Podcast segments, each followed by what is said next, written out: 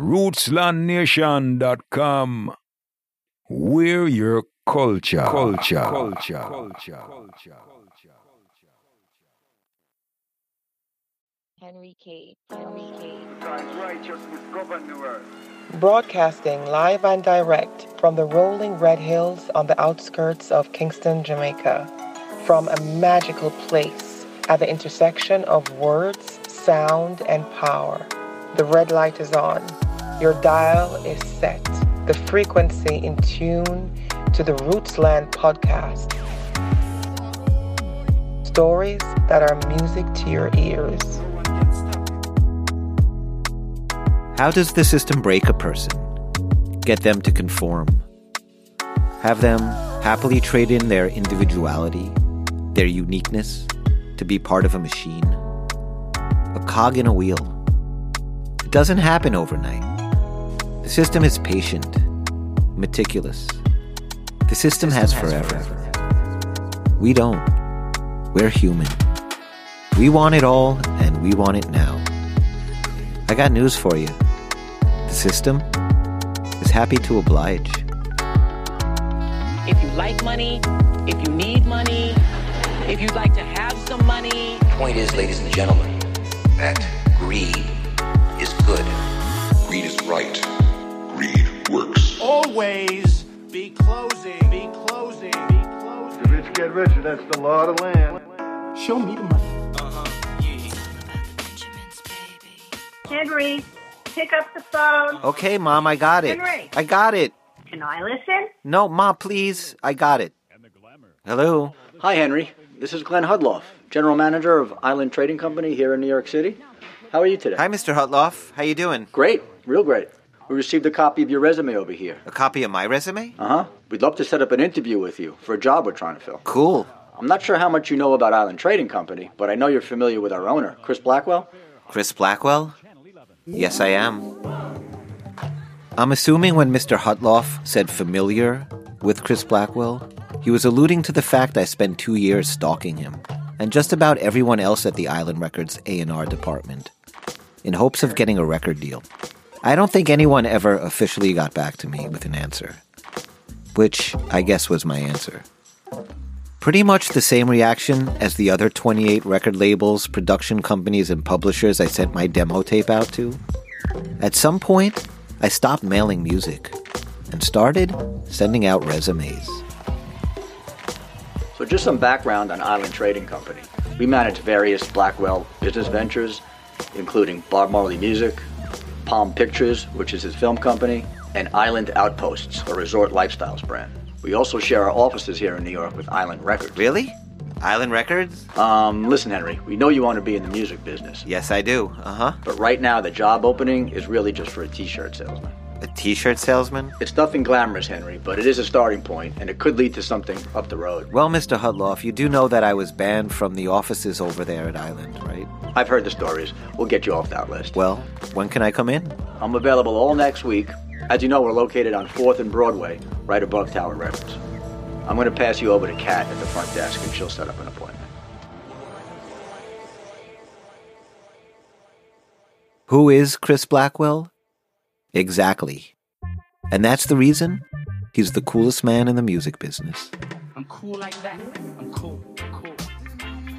In an industry filled with music moguls with oversized egos, looking to outshine their artists, Chris Blackwell, the reclusive founder of Island Records, has always been content being the man behind the curtains.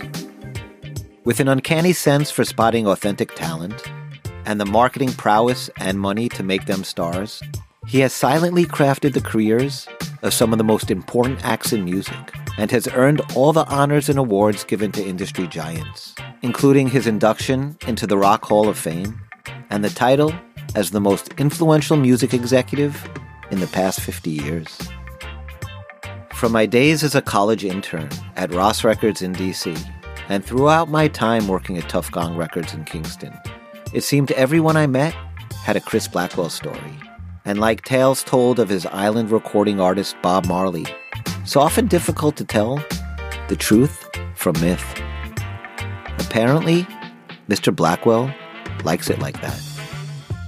praised by many as a prophetic genius responsible for bringing Jamaican music to the world, criticized by others as someone who exploited the island's most valuable resource its people. After all, Chris Blackwell, through his mother's lineage, Blanche Lindo Blackwell, is a descendant from one of Jamaica's most powerful families, who for centuries profited exporting commodities from the Caribbean rum, sugar, spices, oh yeah, and West African slaves. After being kicked out of boarding school in England, Blackwell returns to his childhood home of Jamaica. Like many teenagers, struggles to find his place. Zero point zero. Children of wealthy parents usually don't have to struggle as hard. And thanks to family contacts, he gets a job as a gopher on the set of the 1961 James Bond movie, Dr. No, being filmed on the island. Hello, New York. Your Pan Am 323 just landed Kingston, Jamaica. Ian Fleming, the author of the Bond series, had a residence in Jamaica, where he wrote and set several of the Bond stories. The writer's real life adventures, almost as exciting as his fictional alter ego. A young naval officer in World War II, Commander Fleming, is sent to the Caribbean on a mission to scout out the possible threat of German U boats spying in the area. It's never disclosed if he ever finds the enemy, but he discovers Jamaica, falls in love with her unspoiled tranquility, dreams of returning to the rugged North Coast cliffs, and once again being absorbed by endless tropical sunsets. When the bloody and unforgiving war finally ends, Commander Fleming fulfills his dream and returns to the island. Finds the perfect location on Oracabessa Bay, where he buys and transforms an old donkey racetrack into a villa called Goldeneye, aptly named for his secret mission in World War II. After a morning of spearfishing and frolicking on his private beach, he would head back inside Goldeneye, and from his North Coast bedroom window overlooking the gentle waves, Ian Fleming would go on to create 007, the world's most famous and charismatic spy. Come up with intricate plot twists that made his best selling thrillers so engaging. Help yourself. Mr. Bonza. Yes? The tranquil sea wasn't the only seductive view that Mr. Fleming enjoyed while writing. He had a beautiful muse. They say was the inspiration for his most memorable female characters, including the iconic Pussy Galore. Her name? Blanche Lindo Blackwell, Chris's mother. Yes? By the late 50s and early 60s, the north coast of Jamaica becomes the Hollywood of the Caribbean. A list celebrities jet in and out as guests at Fleming's Goldeneye Retreat or his friend author Noel Coward's nearby villa, Firefly. Looking for shells? No, I'm just looking. I'm just looking. I'm Errol just Flynn, Katharine Hepburn, Elizabeth Taylor, and Richard Burton were some of the high profile guests allured by the island's natural beauty and mellow, low key vibes. After sunset, Ocho Rios' upscale resorts and downtown clubs would come to life. Tinseltown royalty would share hot crowded dance floors with tourists and local revelers, rocking all night long to the latest sound fresh from Kingston an up-tempo groove with hypnotic backbeat called ska. Blending elements of mento, jazz, and R&B, it was originated in the cramped rehearsal rooms at the famed Alpha Boys School in Kingston by aspiring ghetto musicians. Perfected at all-night rum-infused jam sessions across the island. Ska music was starting to trend. Chris Blackwell is quick to notice. He sees opportunity to market the music in the United Kingdom, primarily to its large Caribbean immigrant community, a diaspora of tens of thousands that moved to England in search of a better life and settled into working class communities in London, Manchester, and Birmingham. Working long hours for low pay in poor and unfamiliar conditions, they missed their families and longed for their island culture. Ska music became an instant and gratifying connection to life back home. The same songs that were blasting at street dances in Kingston were playing in their local London basement parties. Blackwell had the foresight to see the world was getting smaller, and the bridge that connected the Caribbean with the rest of the world was music. These were more than just great songs to dance to. These were stories about life and love, politics and play. The world's oldest form of communication was also the newest. In 1959, Chris Blackwell starts Island Records. The name is inspired by Noel Coward's novel, Island in the Sun. He spends years carving out a niche for Jamaican music, selling imported records from the back of his Mini Cooper, honing in on the right formula for producing and distributing songs true to their Caribbean roots that also cross over to a mainstream audience. By 1964, he finds the perfect blend and strikes gold when he produces a ska cover version of the 50s R&B hit My Boy Lollipop, sung by a 15-year-old Jamaican sensation named Millie Small. Sales top over 6 million units worldwide, and it becomes the biggest selling Jamaican record of all time. For the next decade, Island Records gains a reputation as an independent music powerhouse.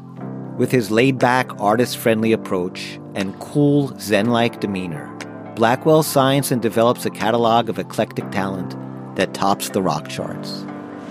Cat Stevens, Jethro Tull, Emerson Lake and Palmer, Spencer Davis Group with a young Steve Winwood, just to name a few.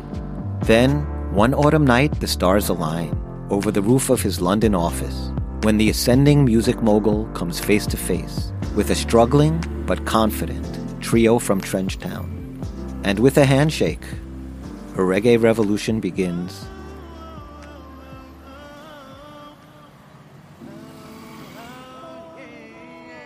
In 1972, the Wailers, Bob Marley, Peter Tosh, and Bunny Livingston, had been in the game for a minute.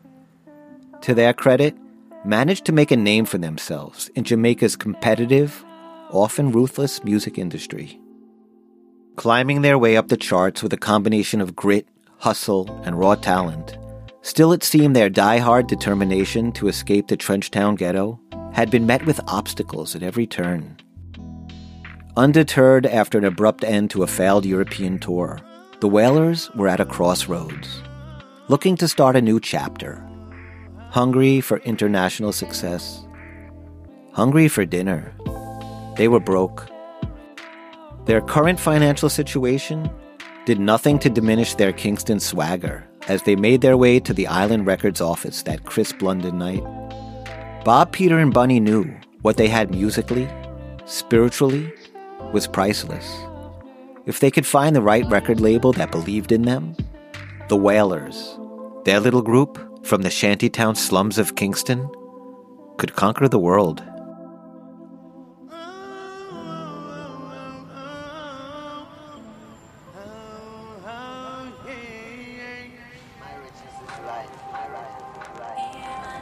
Hey, what a night. Cool, yeah.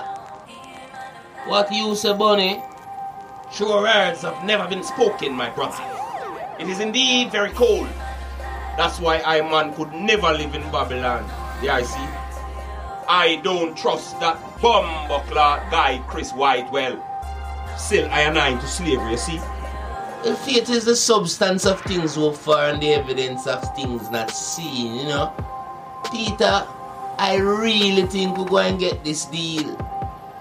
Remember, no matter what happened, Chris Blackwell need us more than we need him. The Wailers were known for being unruly, uncompromising rude boys, a reputation that scared most music executives away. For Chris Blackwell, that's what he looked for in an artist. In a show of respect and trust, with just a handshake, Blackwell advances the Wailers 4,000 pounds to record an album for Island. And those close to the music executive thought he was crazy, that he would never see a finished record, or the money. Chris, man, you can't be serious. I heard that you gave those rastas a bag of money to, to, to record an album for you. You, you, you, you think you know these people? They probably spend it all off on ganja already. You will never see that money again. Or, or any music to show for it, for that matter. Once again, Blackwell shows vision that others fail to see. What a waste! He senses the Wailers have something deeper than music, something religious. Bob Marley is the real thing. Could it be that Blackwell's faith is triggered by his own mystical connection to Rastafari that dates back to his younger days in Jamaica? When Chris is left stranded at sea in a boating accident off Hellshire Beach, he barely manages to make it to shore. Exhausted, dehydrated, uncertain if he'll even survive. When miraculously, a local Rasta fisherman appears and helps nurse him back to strength with Ital natural remedies and sweet Rastafarian melodies. Chris Blackwell, privileged white descendant from one of Jamaica's most powerful families, is moved, humbled by the Rastaman's act of life saving kindness. It's an experience that plants a spiritual seed that yields a pay it forward moment all those years later on a cold London rooftop when he gives 4,000 pounds to three rebel Rastas with a cause.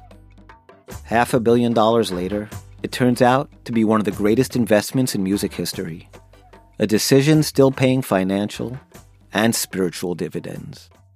More importantly, it proved to the record industry that you don't have to compromise the message or integrity of the music to be successful. Oh,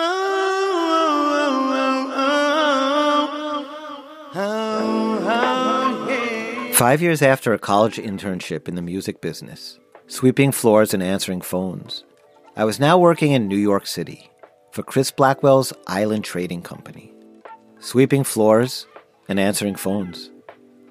My most creative decision of the day deciding on whether to walk across the street for a cheeseburger platter or order in a Hero Boy chicken parm sub. Island Records had digitally remastered and reissued the entire Bob Marley catalog on compact disc. Our company, Island Trading, had the rights to place an insert advertising two Marley t shirts in every copy of the album. They were selling like crazy, and we were shipping orders nonstop all over the world. Problem was, the picture of Bob Marley in the insert didn't exactly match the one on the t shirt. And although I was told it was an innocent printing mistake, some of the customers that bought the t shirts were a little unhappy with, shall I say, the contrast between what they ordered and what they received. Island Trading Company, this is Henry. Yeah, hello. Yeah, Henry, listen, I got my I got my t-shirts in the mail here and uh I mean, what's up with these t-shirts? They whitewashed Bob Marley. His complexion is completely white. I mean, come on, man. What are going over there in Babylon? Ridiculous, you know. Yes, we do apologize. There was an issue with the silk screens at the printer, and we can issue a refund Pretty to the credit typical card that of. Chris Blackwell to, to whitewash Bob Marley. There's something wrong with these t-shirts, and Brian. I don't even know what they did. Brian, hold up, man. I know your voice anywhere. This is Henry, your old friend Henry. No way, Tuff Gong Henry? From way back? What's going on, man? It's been a long time, my brethren. Years, years. I can't believe it. Where are you these days? What are you up to? Yeah, man, I'm living in uh, New Hope, Pennsylvania. I still chat on the mic when I get a chance, you know? Okay, I'm sure you do. Yeah, man, I met this sweet girl named Sarah where I work. She's amazing, Henry. She makes me so happy. Oh, that's awesome, Like, Brian. you, you gotta meet her, man. If you guys are in New Hope, you got to come into the city. Come by Island and check out the place. What, you want me to come to Island Records? yeah, I'll come, but uh, I'm gonna bring garlic and a wooden stake. You know, Lee Scratch Perry said Blackwell was a vampire. Oh, really? Yeah, man, for real. Okay, I mean, Lee Scratch uh-huh. Perry said he saw Chris Blackwell drink the blood of a chicken in a voodoo ceremony to give Bob cancer. Well, it's great to hear your voice, and it's great to hear you're still the same old Brian from Colorado. Anyway, come in for lunch, and I promise we'll keep the chicken blood off the menu. Yeah, the same old naive Henry. Me love you like a brother, but remember, I have no friends in high society. Oh, I couldn't forget Brian, my friend the sufferer from Fort Collins, Colorado. Sometimes, Brian couldn't find the right words to say to express his feelings. But somehow, he always managed to find the right song. The classic Marley line he sang before hanging up, the perfect example.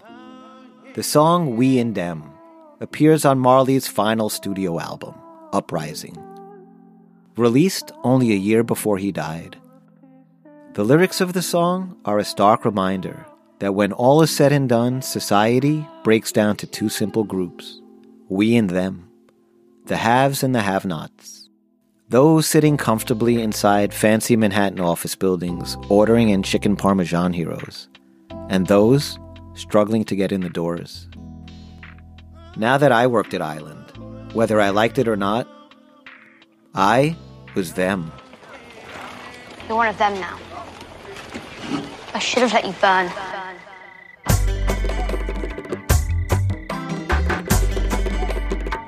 Rootsland Podcast is produced by Enrique in association with Vice Box Studios. Make sure that them click the link below, you know. Make sure you click the link below. Like, share, and subscribe. So join the Roots Gang and Rootsland. yes, Rasta. tell you, tell you, tell you. Choo choo. Don't worry about a thing.